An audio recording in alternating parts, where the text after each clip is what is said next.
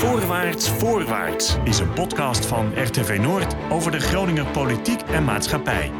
Met Martijn Volkers. De tweede aflevering van Voorwaarts Voorwaarts, de podcast van RTV Noord over de Groninger politiek en maatschappij. Deze aflevering, wat gebeurt er allemaal in het Ommeland? Krijgen we er stapels, windmolens en zonneparken bij? Voorwaarts, voorwaarts. Te gast Johan de Veer, politiek verslaggever Dagblad van het Noorden. En Marco Glastra, directeur van het Groninger Landschap. Welkom beiden. De aanleiding, een artikel in de Volkskrant met de stelling... Offer een dunbevolkt deel van Nederland op om vol te bouwen met windmolens. Amsterdammers die GroenLinks stemmen willen namelijk geen windmolens bij het IJmeer. Maar in bijvoorbeeld dunbevolkte gebieden als Groningen en Drenthe zou dat prima kunnen. Johan de Veer, jij schreef meteen op Twitter... Groningen en Drenthe wordt wakker. Ja, dat heb ik geschreven omdat we eerder hebben gezien bij situaties in Meden, waar een groot windpark N33 uh, is gekomen, dat, uh, ja, dat mensen eigenlijk uh, pas beseften wat er ging gebeuren toen de procedures al in gang waren. En er op een gegeven moment ook haast geen weg terug meer was. Dus er is toen niet met de bevolking overlegd. En het Rijk heeft dat overgenomen. En heeft gewoon die plannen doorgezet. En we zien nu wat de impact daarvan is. En we zien ook de reacties van de mensen daarop. En eigenlijk wil je dat, dat, dat zo'n situatie zich nooit meer voordoet. En uh, nou ja, nu je dan ook weer ziet dat uh, de gemeente en de provincie willen dat er veel meer windparken en veel meer zonneparken komen. En je ook in de nationale omgevingsvisie terugvindt van het Rijk dat het noorden in hun ogen een heel geschikt gebied is voor meer wind- en zonneparken, denk je van nu, nu is het toch wel opletten geblazen. Marco Glastra, uh, hoeder van de Ommelanden zou je kunnen stellen. Hoe denk jij daarover? Wil je nu één antwoord hebben, dat is natuurlijk heel lastig. Het is een, uh, kijk, ik vind dat we uh, over moeten van fossiel naar duurzaam. Dat kan niet anders. Als je gewoon kijkt wat er op deze wereld aan de hand is met klimaat, biodiversiteit. Dus we zullen die omslag moeten gaan maken. Dat we overgaan van fossiele energie, olie, gas, kolen, naar energie die je terug kunt winnen. En omdat we die fossiele energie allemaal uit de ondergrond, uit de diepe ondergrond halen, hè, kan het niet anders zijn dat onze energiewinning straks meer zichtbaar zal zijn dan tot nu toe. We waren gewoon de, boortorens, en nou, juist ook in Groningen natuurlijk, weten we alles van. Dus het is onvermijdelijk dat ons landschap gaat veranderen als we onze energie voortaan uit zon en wind gaan halen. Uh, de cruciale vraag is natuurlijk, hoe ga je dat doen? En is daar voldoende sturing op? Is daar een visie op? Of laten we het gewoon gebeuren? En dat is denk ik wat je, waar je, wat je nu om je heen ziet. Hè, dat, het, dat het niet gestuurd wordt. Niet vanuit waar wil je het, hoe wil je het. Maar als jij dan een citaat leest in de krant van... nou, prominente GroenLinksers rondom Amsterdam zeggen van... nou, liefst op de Noordzee, zo niet, dan maar dunbevolkte gebieden. Schrik je daar niet van?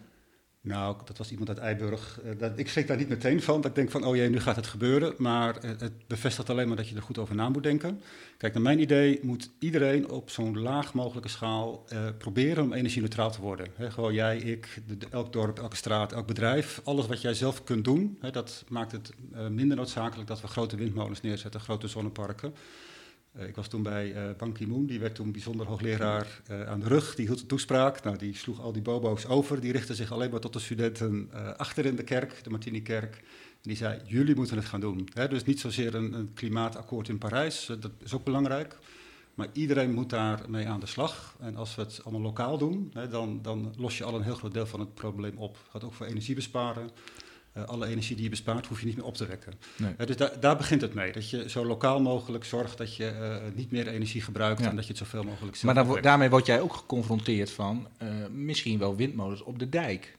Ja, waar de natuur, dicht tegen een natuurgebied aan en waar veel mensen op zaterdag en zondag na een week hard werken even zeggen van even de kop leeg. Ja. Wat, als ik die denklijn afmaak, denk ik, Groningen zou uh, op zijn minst zelfvoorzienend moeten zijn. Dus wij moeten onze energie kunnen opwekken die we zelf gebruiken. En we moeten niet een windgewest worden voor de rest van Nederland, hè, dat Groningen gebruikt gaat worden als stopcontact van Nederland. Dat zou je op de Noordzee kunnen doen. Maar we moeten uh, in Groningen, vind ik, niet meer duurzame energie opwekken dan we zelf gebruiken. Want dus die koploperspositie die de provincie uh, pretendeert te willen hebben, zeg maar, die is wat jou betreft overbodig? Nou, kijk, als je kijkt, ik, ik heb er niet heel goed aan gerekend hoor, maar wat nu in de rest staat, dat is ongeveer de opgave die je nodig hebt om Groningen energie-neutraal te maken. Alleen nog maar qua stroom, hè. daar heb je nog helemaal niet over gas en... Uh, dus daar zijn we er nog niet mee, want we gaan natuurlijk steeds meer over van gas en olie naar stroom. Hè, dus uiteindelijk zul je nog meer stroom nodig hebben. Maar uh, dat vind ik de opgave en de rest moet je inderdaad op de Noordzee doen. Dus als Groningen nog steeds het stopcontact wil zijn van Nederland, dan moeten we dat niet afwikkelen op ons landschap. Hè, maar dan moet je dat, vind ik, op de Noordzee doen, grootschalig. Kortom, Maar, maar Johan de Veer, paal en perk stellen. Nou, die, heel interessant. Jij noemde REST, de regionale industrie, energiestrategie. Dat is de optelsom van wat wij in Groningen aan duurzame opwek willen realiseren. Gemeenten voorop. Ehm, wij hebben helemaal niet afgesproken vooraf hoeveel en voor wie we willen produceren. We hebben gewoon daar een ambitie in, er is gewoon een ambitie geformuleerd. Maar we hebben die discussie voor wie we dit doen en hoeveel hebben we gewoon overgeslagen met gemeenten. Laat staan En dat, dat we dus- nagedacht hebben over het landschap. Hè. Ja, die exact. dat is, er is niet eens over nagedacht van wat voor impact mag de energie op ons landschap hebben. En daarmee is, is dat proces waarin die regionale energiestrategie wordt gemaakt, is een heel discutabel proces geworden in mijn ogen. Omdat nu op dit moment die gemeenten, ja, die denken van ja, wat, wat, wat doe ik waar, hoe. eh, sommigen hebben het half geformuleerd, sommigen helemaal, sommigen nog helemaal niet. Maar ondertussen zitten ze al op die 5,7 terawattuur aan, aan ambitie en slaan ze de burger eigenlijk over.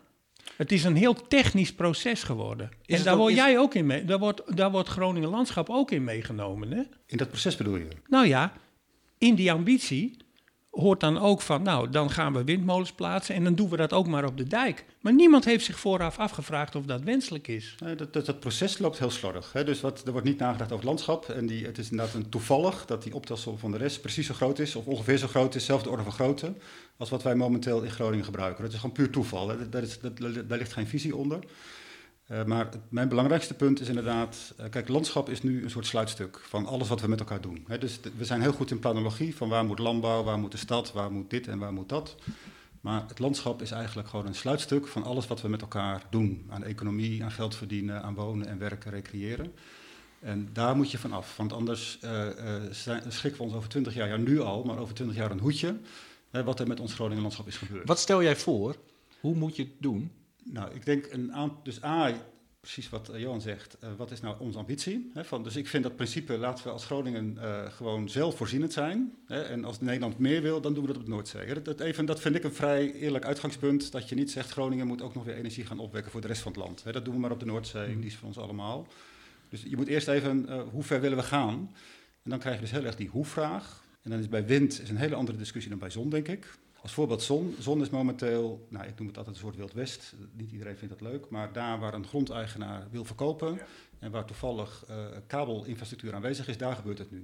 En dan ook meteen maar enorm grootschalig. Dus ik vind dat je bijvoorbeeld zou kunnen zeggen, eh, standaard, eh, hoe dicht mogen die panelen op elkaar staan? Hoeveel ruimte zit ertussen? Eh, dat je standaard regels zou kunnen hebben als je zo'n zonnepark ontwikkelt. Wat, wat moet er tegenover staan? Gewoon kijk naar de gaslocatie bij Grijpskerk. Dat, die heeft een NAM gebouwd, maar de eis was dat daar gewoon een heel mooi gebied omheen kan, kwam, waar mensen konden wandelen. Dus je moet ook iets terugvragen, vind ik. Als zoiets bij jou in de buurt komt, moet er ook iets voor terugkomen in landschap, natuur. Dus kortom, eigenlijk een stap terugzetten. Eerst goed gaan nadenken en dan weer gaan nadenken, waar sta je wat toe? Hoe doe je het en wat staat er ook tegenover? Ja. Nu zie je vaak dat dan zo'n ontwikkelaar met spiegeltjes en kraaltjes komt, zeg ik even onerbiedig. Die, gaat, die moet dan eigenlijk het dorp een beetje omkopen eh, om, om draagvlak eh, te kopen. Ik, ik zeg het een beetje kort door de bocht hoor, maar... En dat zou je ook, vind ik, vanuit een provincie moeten regelen. Van wij, wij stellen gewoon als eis, als er een zonnepark komt, dat daar iets tegenover staat. Hè? Dat er wordt geïnvesteerd in natuur en landschap en dat het gebied er ook mooier op wordt. Dus je zou dat veel meer in banen moeten leiden, waardoor je over twintig jaar ook zegt, nou, het is wel gebeurd, maar we hebben er ook iets aan gehad. Het is niet alleen maar dat we ervan balen en zeggen, hoe hebben we zo gek kunnen zijn. Dus er moet ook een hele dikke plus tegenover staan. Maar is het niet zo, eh, Marco, dat natuurclubs, hè, en, en zeg ik een beetje, hè, Groningen Landschap, niet hard genoeg vechten voor de natuur? Is het niet zo, zijn jullie niet wat te lief naar die overheid? Hadden jullie na- niet al veel eerder moeten zeggen van tot hier en niet verder? Nou kijk, wat ik, waar, ik, waar ik mee begon, ik vind dat wij die omslag moeten maken. Dus wij zeggen niet van, ze mogen niet in Groningen komen. Dus wij vinden dat het moet gebeuren. Eh, eh, niet meer dan zelfvoorzienend, zeg ik dan nu even, maar eh, het gaat heel erg over de manier waarop het gebeurt. En dat gaan we nu zeker ook nu met de rest. Hè, dat, er ligt nu een soort eerste bod. Voor ons is de volgende stap echt die vraag, waar wel, waar niet, hoe ga je dat doen? En wij, wij zien onszelf wel als hoeder van het landschap. Je ziet natuurlijk dat heel veel mensen boos zijn op windmolens omdat het gewoon hun leefbaarheid beïnvloedt. Nou, dat is niet echt het Groningen landschap om daar altijd voor op te komen.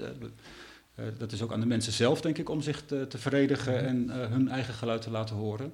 Maar zodra het echt raakt aan natuur en landschap, hè, dan voelen wij ons daar hoeder van. Nou, kijk nu wat er gebeurt bij die windmolens op de Dollardijk. Hè, dat, dat wij zullen echt alles doen wat wij kunnen om dat tegen te houden. En op andere plekken zullen het meer de bewoners moeten zijn. Die ook zeggen, wij gaan ons mobiliseren en wij gaan ook een uh, gezamenlijk optrekken. Kun je, kun je uitleggen hoe je het landschap definieert? Is dat puur de, zijn dat puur de natuurgronden? Of bedoel je dan ook de landbouwgronden? Bedoel nou, je, landschap is overal. Kijk, land, kijk dat, is, dat is het lastige van landschap. Landschap is ook van niemand. Hè. Wat, kijk, natuur kun je nog zeggen. Eh, er zijn delen van de provincie die noemen natuur. En daar is natuur de baas. Hè. Natura 2000. Maar landschap is veel moeilijker. Want landschap is uh, in de eeuwen ontstaan. Dat hebben we met elkaar gedaan. De boeren, de waterschappen. Uh, dat, is, dat zijn de wierden, dat zijn de slootpatronen. Dat zijn de, de, de, hout, de houtsingels in het Westerkwartier. Dus landschap is overal.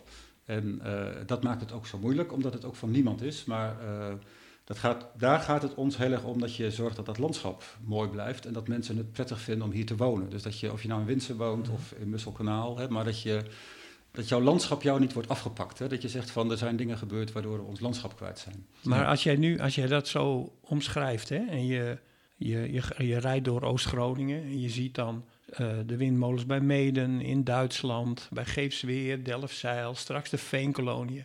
Heb jij dan niet het gevoel dat het landschap veel meer gaat lijken op een industrielandschap? Op die plekken zeker. dus op die plekken, uh, en dan heeft het ook wel te maken met hoe doe je het, wat voor onderlinge afstand doe je het en hoe ver zet je de molens van de dorpen vandaan. maar op de manier waarop het nu gebeurt, ja, het is ook heel persoonlijk. Hè? Eh, sommige mensen, uh, die, zodra ze een molen zien, zijn ze al chagrijnig. Hè? Ik, ik, kan op zich ook wel door een molen heen kijken. Het is niet zo dat, dat ik meteen bij een molen denk van, oh, dit landschap is weg. Ik erger mij persoonlijk ook enorm aan die fossiele pluim op de kolencentrale in de Eemshaven. Hè? Want ik weet dat dat de grootste CO2-uitstoter van heel Nederland is, in onze provincie. En dat is zo'n boosdoener als het gaat om wat wij met klimaat doen. Dus persoonlijk erger ik mij minstens zo aan die kolencentrale want of je nou in het Lauwersmeer bent of in Eemsdollet, je ziet overal die pluim. En dat vind ik ook heel erg. Ja. Maar je hebt gelijk, dus daar waar die molens staan, ja, daar is het landschap onomkeerbaar veranderd. En daar moet je dus iets tegenover zetten, hè, waardoor het voor de mensen in ieder geval uh, nog steeds wel een prettig wonen is. En of het dan met bos is, houtsingels, wandelpaden, dat soort dingen. Gedeputeerde Nienke Holman heb ik eerder vandaag ook uh, gevraagd hoe zij dat ziet. Die industrialisatie van het landschap. Zij stelt, het valt mee.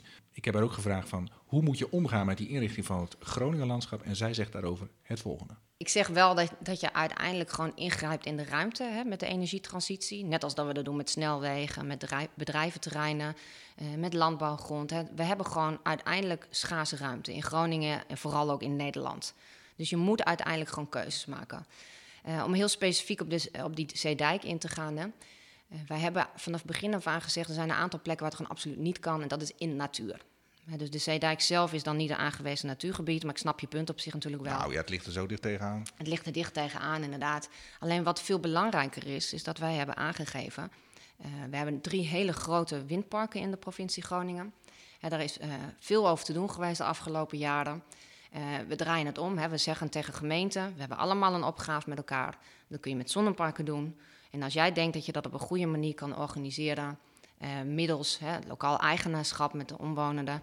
En dan kun je een aanvraag doen bij de provincie voor zo'n uh, nou, windmolen of rijtje windmolens of wat dan ook. Dus de, het heft ligt bij de gemeente Oldamt in dit geval. Nee, zeker. Maar als je dan kijkt naar die ontwikkeling, uh, u ziet ook van dat is ook een gebied waar veel Groningers langs fietsen of wandelen. Waaronder hè? ik zelf, ja. Precies. Zou je dan niet moeten zeggen van, hè, nou dat is zo'n specifiek, bijvoorbeeld aantal gebieden in onze provincie, dat is zo specifiek, zo natuurlijk ontwikkeld, dat moet je blokkeren als het om windmolens gaat. Want dat verstoort helemaal dat perspectief waarvoor wij ook zijn en dat is bijvoorbeeld het bevorderen van toerisme. Ja, dat, dat zou kunnen. Hè. Dat is op dit moment niet wat er in onze omgevingsverordening staat. Hè. We hebben dus nu echt natuurgebieden uitgesloten. We hebben concentratiegebieden aangewezen. Hè. Dus dat, dat is daar, nou ja, eigenlijk direct daarnaast is een concentratiegebied. Hè. Dat, nou, het staat eigenlijk zo goed als vol, zou je daarmee kunnen zeggen. Um, maar volgens mij wat, wat belangrijker is, is dat je uiteindelijk moet je wel keuzes maken. Je kan niet zeggen daar niet, hier niet, uh, nergens niet. Want nee, je kent de verhalen, iedereen kent de verhalen natuurlijk zelf ook de mensen in een, uh, in een woonwijk die zeggen, nou niet direct naast een woonwijk. De natuurliefhebbers zeggen, nou vooral niet in het groen. De, de landbouwers zeggen, nou vooral niet op landbouwgrond. En dat is natuurlijk precies waarom je als overheid ten eerste duidelijke doelen stelt. Wij willen allemaal dat het overgrote gedeelte van de mensen wil bijdragen aan de energietransitie. Dus je begint met het doel formuleren en daarna maak je afwegingen van nou waar willen we het wel en niet. Voorwaarts, voorwaarts. Johan de Veer, als jij dat hoort, hè, van ehm, het valt mee over die industrialisatie van het landschap, dat is een harde stelling van jou. Wat komt dan bij jou op? Nou, dan zie je dat, het, eh, het, dat, dat vooral de horizon heel erg verandert. Hè? Dus je, je, je ziet heel veel eh, eh, eh, windmolens, maar ook wel zonneparken hè, in, in je landschap, waardoor je toch wel wat vervreemdt van, van je landschap. En dan vraag je je af van, is dit nou omdat je eh, moeilijk kan accepteren dat er iets verandert? Hè? En je vraagt jezelf ook af, leid ik dan misschien ook van dat, no- aan dat not in my backyard syndroom? Hè? Maar goed, als ik met mensen spreek, kom ik tot de conclusie dat dat helemaal niks met NIMBY te maken heeft, maar dat het te snel is gegaan, dat ze niet zijn gekend in die verandering, dat ze, dat ze die verandering in één klap moeten accepteren en absorberen, weet je wel. En dat is het lastige. Dus ik denk dat als je mensen beter meeneemt in dat soort processen, dat ze langzamerhand ook meegenomen worden in het hoe en het waarom. En een ander ding is dat in zo'n omgeving, en bij uitstek in de veenkoloniën, je nu ziet dat boeren, en dat durf ik echt te zeggen, dat weet ik, gewoon miljoenen verdienen aan die transitie, terwijl de mensen eromheen het zo ervaren dat ze helemaal niks krijgen of een paar honderdduizend euro voor tig jaar voor, eh, voor het zwembad en zo, weet je wel, allemaal peanuts eigenlijk, hè. En dat, is- dan grijp je ook sociaal in zo'n omgeving in. En dat vind ik, vind ik gewoon heel erg. Hoe moeten we dat beter inrichten? Nou, kijk, het is inderdaad nu heel erg grondgestuurd. Hè, en eh, de, de, de opbrengsten gaan heel erg naar die grondeigenaren toe. Hè, en dat is ook wat ik, mijn pleidooi, er moet meer voor terugkomen. Dat betekent ook eigenlijk dat zo'n grondeigenaar er minder aan verdient en dat de maatschappij er meer voor terugkrijgt. Hè. Dus dat je die verhouding van wat krijgt een grondeigenaar omdat hij een bodem op zijn land heeft en wat krijgt de samenleving ervoor terug, die balans is zoek. Hè, dat Ja. gaat veel te veel naar de eigenaar. En dat, moet je, dat kun je alleen maar oplossen met regelgeving. Dat je gewoon zegt van je mag pas een park neerzetten, zon of wind, als je daar en daar en daaraan voldoet. Dat betekent dat er minder geld aan verdiend wordt door de eigenaren en de, de energiemaatschappijen. En dat de maatschappij er meer voor terugkrijgt. Meer sturing van de overheid. Ja, duidelijke regels waar je aan moet voldoen. En ik vind zelf, dat, dat, heeft, ja, dat heeft er ook mee te maken, de 380 kv-leiding een heel goed voorbeeld. Hè, want die heeft alles te maken met dat, dat wij het stopcontact van Nederland willen zijn. Eh, eh, je had dat ding grotendeels, of voor een groot deel ondergronds kunnen doen. Maar hoe werkt dat dan? Hè, Dan wordt eerst uitgerekend wat kost zo'n hoogspanningsleiding. Dan wordt uitgerekend wat kost het extra om hem ondergronds te doen. Nou, dat is toch wel heel erg duur. Laten we het toch maar niet doen. En weet je wat? We doen compensatie. Dus we doen een zak geld om de dorpen.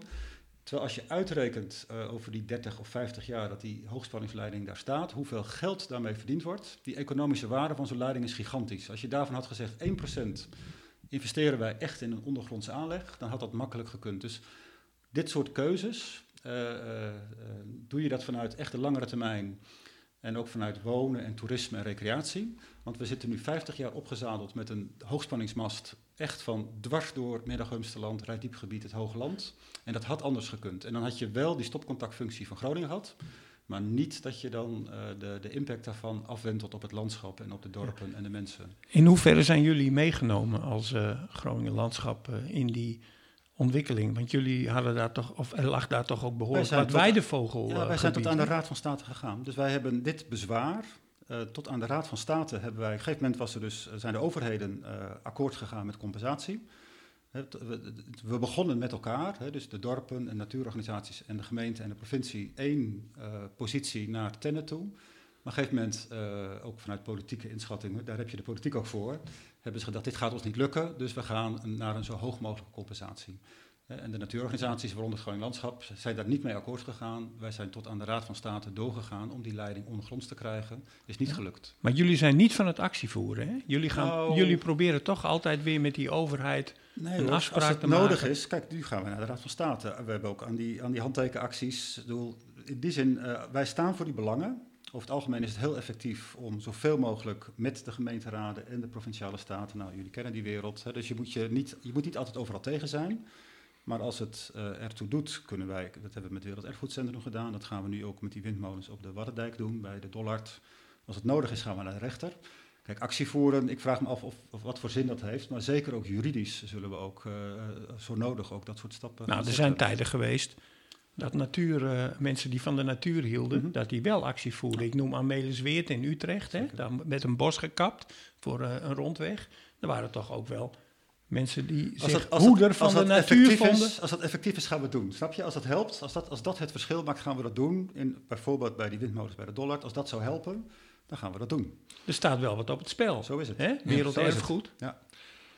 Er staat wat op het spel. Hè? De provincie Groningen werkt ondertussen ook aan een plan om meer toeristen naar de verschillende uithoeken in onze provincie te halen. Gaat dat samen met windmolens en zonneparken? Vroegen we onlangs aan een, bij een werkbezoek aan gedeputeerde Mirjam Wulsen. Die bezocht onder andere de Graanrepubliek en Bad Nieuweschans. En zei daar het volgende over. Er is nog een wereld te winnen. Groningen staat als provincie achteraan de toerisme-monitor voor Nederland. Dus ja, alleen maar winst te behalen. Dus we zijn met nieuw beleid bezig. Echt voor de komende tien jaar flink investeren in de basis. En daar horen ook werkbezoeken bij om te kijken wat is er eigenlijk al en welke ontwikkelingen staan er op stapel. U heeft het over de couleur lokaal, hè? de authenticiteit van de streek. Daarnaast bent u druk met de omgevingsvisie, de omgevingswet in de provincie Groningen. Betekent ook iets, want dat betekent dus ook dat je moet gaan nadenken waar komen windmolens dan wel zonnepanelen. Schuurt dat niet af en toe, die twee dingen met elkaar? Nou, dat is de bedoeling dat dat samenkomt en niet gaat schuren. En we zijn natuurlijk bezig met een, in een aantal gebieden. We hebben zeven karakteristieke landschappen. Dus mijn idee is om ook vanuit die omgevingsvisie en verordening te gaan werken met die karakteristieken. Om ze te versterken en niet om ze te verpesten. Met andere woorden, maar daar is nog wel wat werk in te verrichten om te kijken van waar laat ik wat toestaan. Absoluut, daar is nog heel veel werk in te verrichten. Daar hebben we gelukkig nog wel een beetje tijd voor. Maar we zijn er al heel hard mee bezig en ook het college vindt dat erg belangrijk. Want je wilt een rol spelen in de moderne energievoorziening, in in, uh, de klimaatadaptatie voor de landbouw en de economie. Maar je wilt je authentieke land behouden en eigenlijk versterken. En niet achteruit laten gaan. Dus ik heb een uh, zeer verantwoordelijke taak voor de komende jaren. Ondertussen zijn de grote energiereuzen bezig om in de provincie allerlei uh, grondposities te verwerven. Is dat niet lastig om daar tussendoor nog beleid te maken? Misschien is dat lastig, maar uiteindelijk maken wij wel de verordening en bepalen we die posities waar iets mag. Dus dat is echt aan ons om daar uh, ruimte voor te geven, dan wel niet voor te geven. Het Rijk wil ook iets, hè? maar u zei al van we moeten daarin een beetje terugduwen. Je moet niet alles kunnen. Um, komt dat signaal over? Dat signaal komt over en ik heb vandaag toevallig nog een overleg daarover gehad. En wat dan heel belangrijk is, is dat je niet gaat zitten afwachten tot het Rijk ergens mee komt. Maar dat je zegt, dit gaan wij doen en zo vullen wij de opgave in. Dus je moet vooruit lopen en dat is misschien achter de schermen, maar dat moet je wel doen. En daar zijn we druk mee bezig. Met andere woorden, u heeft nog wat missiewerk te verrichten? Ik heb ontzettend veel missiewerk te verrichten. Ik ben er heel erg voor gemotiveerd. En hoe meer ik ook hier kom en dan nu ook in het Old Amt, hoe meer ik denk van... Ja, die geweldige omgevingen, die moeten we benutten, maar die moeten we ook beschermen. Er valt nog veel te doen. Het gaat jaren duren, maar het blijft hier mooi. Voorwaarts, voorwaarts. Johan, jij was ook bij dat werkbezoek aanwezig. Um, Mirjam Wilson heeft een andere visie op het inrichten van landschappen als je dat bekijkt als haar collega Nienke Homan in datzelfde provinciebestuur. Is dat hoopgevend dat zij wat tegenwicht kan bieden? Ik denk het wel. En ik denk dat het vooral hoopgevend is voor, uh, voor de mensen die gebruik maken van de landschappen. Hè? Ik noem ook agrariërs. Want die komen, die, die, die, een, een deel van de agrariërs verdient veel aan de duurzame opwek, maar een ander deel komt er door in de knel. En het is aan die gedeputeerden om een omgevingsvisie te maken waarin al die gebruikers en belangen in het landschap op elkaar worden afgestemd. He, dus ik denk dat zij wel de discussie aan moet gaan met uh, gedeputeerde Nienke Hooman. En moet zeggen van ja, jouw beleid van laat duizend bloemen bloeien, ja, daar, daar, daar moet ik toch een halt aan toeroepen. Omdat er natuurlijk meer uh, gebruikers zijn. Met ook financiële belangen. Ja. Marco Glastra, als je dan kijkt, uh, ben jij in gesprek met Mirjam Wilson over die fundamentele discussie van waar staan we wat toe? Heb jij een verhaal richting haar bijvoorbeeld daarover? Nou, we gaan ons zowel in die volgende fase van de rest, hè, dus waar je dus wel gaat praten waar dan, hoe dan, maar ook uh, in het kader van de nieuwe omgevingsvisie. Daar gaan we ook gezamenlijk, hè, dat doen we ook niet als Groningen alleen, maar dat doen we met Natuurmonumenten samen, met de Natuur- en Milieufederaties. We proberen het ook echt gezamenlijk te doen, om daardoor meer invloed te hebben. Dat zijn voor ons echt topprioriteiten voor de komende jaren. Om daarvoor te zorgen dat de belangen van natuur en landschap daar een plek in krijgen. En niet dat dat de uitkomst is van een proces waar het vooral om geld gaat en economie en dat soort dingen. Uh, ik denk ook dat heel veel Groningers dat ook willen. Hè, dat je, je woont niet voor niks in Groningen, je houdt van het landschap. dat landschap mag best ontwikkelen. Het is geen museum. Het is niet zo dat je zegt, er kan niks. Maar alles wat je doet moet passen in die lange traditie van ons Groningen landschap. En dat betekent dat je dat op een hele zorgvuldige manier moet doen. En dat je ook daar echt over na moet denken vanuit hoe het landschap is ontstaan. Uh, wat dan de manier is waarop je die duurzame energie een plek gaat geven. Ja, en als je dan kijkt naar die plannen voor die regionale energiestrategie, die 5,7 terawattuur aan uh, met name zonneparken. Provincie en gemeente stellen van ja, dat is eigenlijk tot 2030 vooral uitvoering van plannen die al op papier staan en die we willen gaan uitrollen. Met andere woorden, weinig nieuws onder de zon.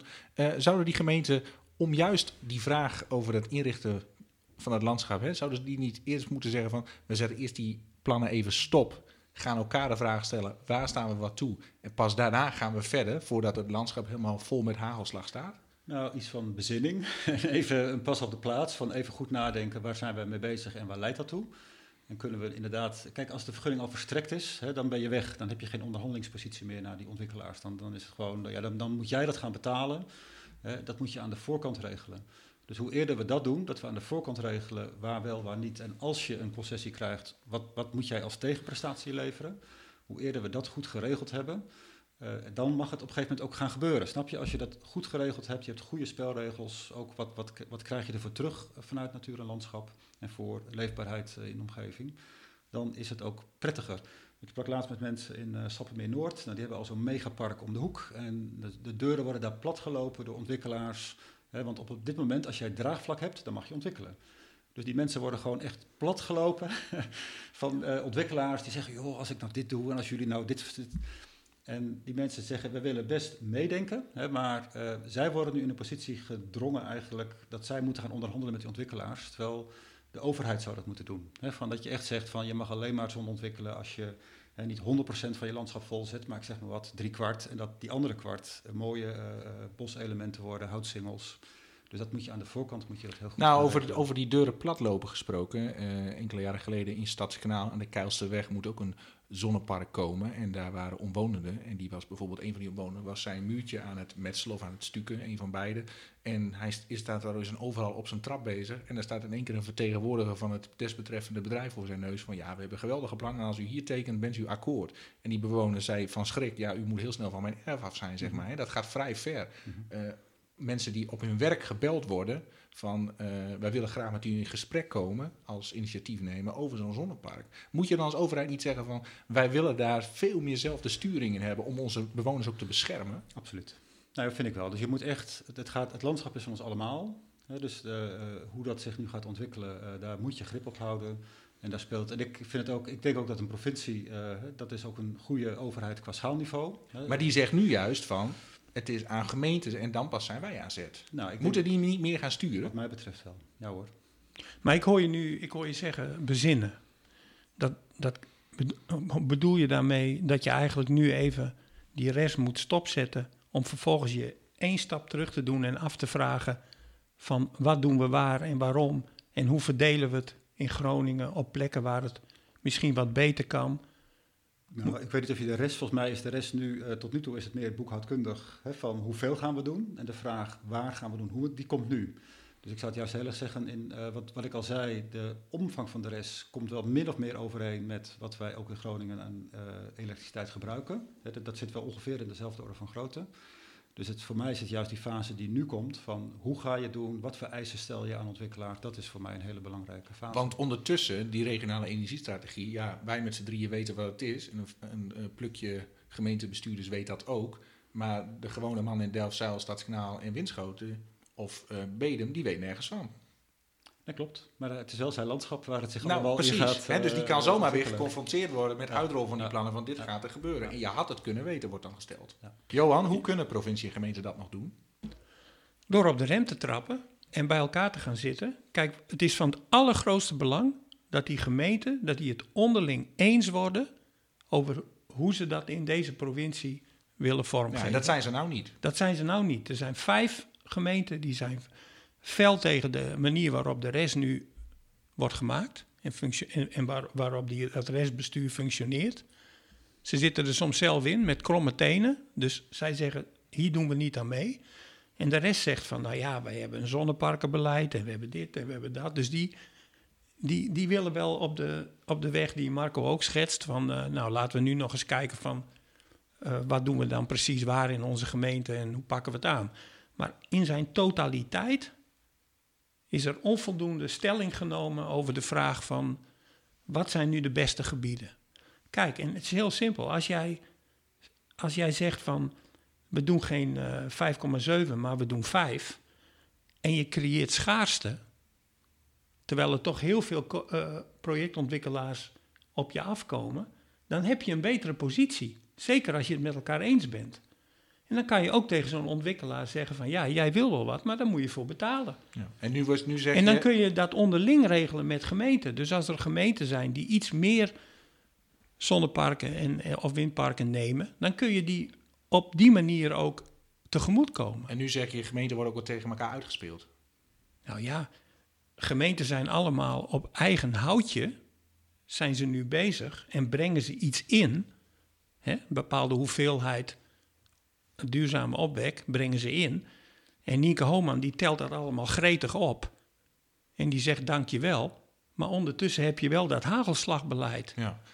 Dus eigenlijk moeten die gemeenten die moeten eigenlijk de koppen bij elkaar steken en tegen de provincie zeggen zo en zo hebben we het gedacht, zo zo willen we het.